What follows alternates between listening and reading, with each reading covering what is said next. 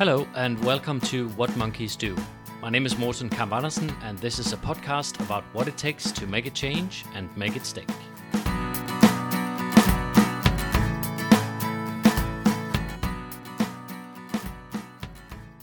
Hello, and welcome to What Monkeys Do. I was meant to have an interview with Dan McAdams today. Dan is a psychology professor at Northwestern University, and he's well known for his theory that our identity is mainly the stories that we tell about ourselves. But technology failed us and we couldn't record our interview. But because our life stories are so crucial to our understanding of change, I want to tell you about his research because if we want to make a change in our life, we will inevitably affect our identity. Our identity is the answer to who am I? And I know that's a big question, but even if we want to make a small change in our lives, such as getting up early and exercising every day, it must be congruent with who we are, with our identity. And if it's not, it will simply not happen. Also, if we want to change something more fundamental about ourselves, an addiction, a repeat pattern in our relationship, an approach to new adventures, or something like that, that also requires that we deal with who am I? But what is our identity? Well, an essential part of our identity is our stories. And some of them are given to us, but most of them are created by us. And it is these stories that are so important when we want to make a change. I simply believe that it is impossible to do a meaningful change if the change is not congruent with our identity. Indeed, sometimes we can only change if we also change our stories. So, in this episode, I'll first give you a little bit of background to what life stories um, is. I'll tell you what makes a good life story and also what makes a poor life story. And if you stay with me to the end of the episode, I'll give you three ways you can use your life story to make a change in your life. So, let's start. The stories we tell ourselves is an important part of our identity. If you're asked to describe who you are to somebody you don't know, so let's say you're sitting at a dinner party and the person sitting next to you is turning to you and say, "Who are you?" It's probably a question you won't get at a dinner party, but if that person does that, you're likely to use stories. So, if I was to describe myself, I might use a chronological time to to organize my stories. I might start by saying that I was born in a small town in Denmark. Um, I might say something about who my parents are, what they did when I grew up, the schools I attended. I might talk about the sports I played, and then some key events like a memorable holiday, a traumatic event. I might talk about my first job. And if you have more time to listen, I may tell you exactly how I got my first job and how they mistook me for a German. And I didn't want to correct them during the interview because I thought it would be rude. So on my first day, most people believed I was German. And even two months later, I still had to correct some people about where I was from. So that's our stories. And our stories come from memories of our life, about goals that we set, and the path that we took. It's uh, constructed in a way so we better understand ourselves. So, your story about your life will not only tell you about who you are, but also how you came to be the person you are and what is important to you. So, they are internal stories and they include a past, a present, and a future. It's actually a lot like a biography that you read, but they're not written down, instead, they are in our heads. But our stories are more than just memories we use them to create meaning by ordering them and making causal connections. So, a memory from your childhood will explain some of the later things which happened in your life. So, as an example, I had a teacher in high school that I idolized, and I think he felt a bit stuck in the town we were living in, and he felt that he should have moved to a bigger city. So one day he took me aside and looked me in the eyes and said, if you want to experience the world, you have to get a good education and leave this town as fast as you can. And he was so right, I thought. So when I graduated, I remembered his advice and I moved on to a bigger city. We also choose some key events as important and others not as important. And we, we can call them key events. So they are specific events which you remember and you consider them key to understanding who you are. They may contain specific themes, capture a, a self image, be centered around some important goals, or have some strong emotions. Maybe you were particularly proud of something you did, or maybe it was a failure which you believe says a lot about you. Maybe you uh, auditioned to X Factor. You got, got up on stage, you delivered your performance, you did your best, and the judges thought you were awful. But you remember it vividly as a key story for you, but also when you meet new people, you will tell this story because it exactly showed that you are not afraid of getting up on that stage and giving it a shot, even if other people do not like what you have to offer. So that's part of your identity. And that's an example of a key event which encapsulates or says something about you, and you elevate that to a specific part of your life story. In reality, we don't all have a complete narrative story of our life ready to be told in the exact same way every time we're asked. We rarely or never sit down and make a full narrative account of our life. Often we only use and refine bits of our story for the situation that we need. So, for instance, if I'm at a job interview where analytical skills are required, I may recollect and tell a story of a particular inspiring math teacher that I had in college and how she spurred me on to pursue an interest in analytics. So I don't give an account of my entire life story, but I take bits of it out and use that in that particular situation. An interesting element of our story is that it has a tone, a narrative tone or an emotional tone. And what I mean by that is that the way you tell your story says a lot about your identity.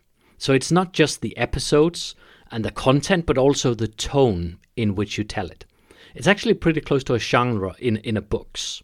So are all the positive events that happened in your life down to dumb luck, whereas the negative events of you being stupid in that situation? Or are you a person that always finds a silver lining when things are tough?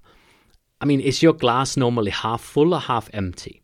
That's a narrative tone, an underlying tone in your life story.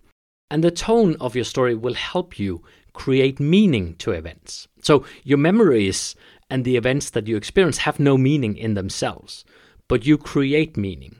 For instance, let's say that you got fired from your first job a year in, you could either take that as they saw me as the imposter I am, I am a nobody, or you could take it as, well, there wasn't a good fit between me and the company, so I'll just need to find another company where I can express my talents. So those are two different meanings to the same event. That was a long introduction to life stories. I, I know that. But I hope you understand how important they are.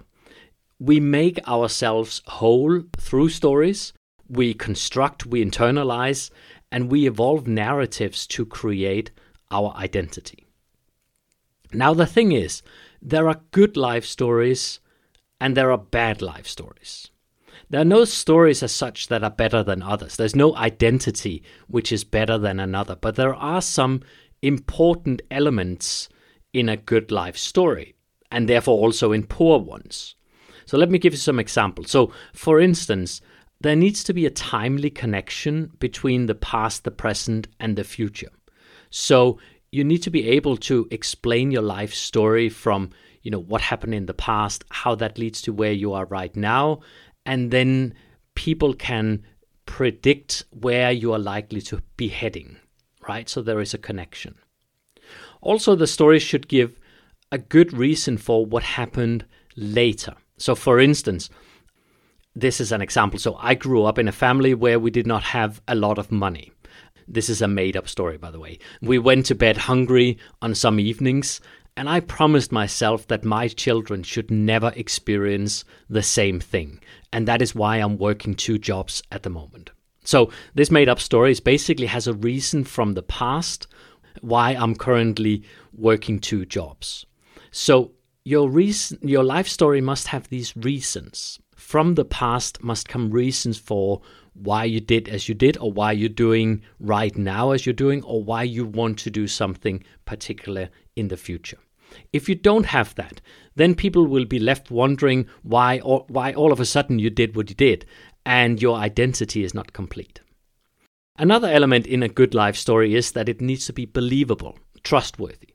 So if you're 25 years old and you say that your massive fortune is coming from hard work, but you fail to mention that you actually inherited the money from your father, well, then people will not find it believable. I mean, how could you, through hard work, save all of that money? So it needs to be believable. Good life stories, finally, can also be divided into distinct chapters. So, chapter one of my particular life story could be labeled Growing Up in a Town in Denmark with Three Sisters and a Happy Home.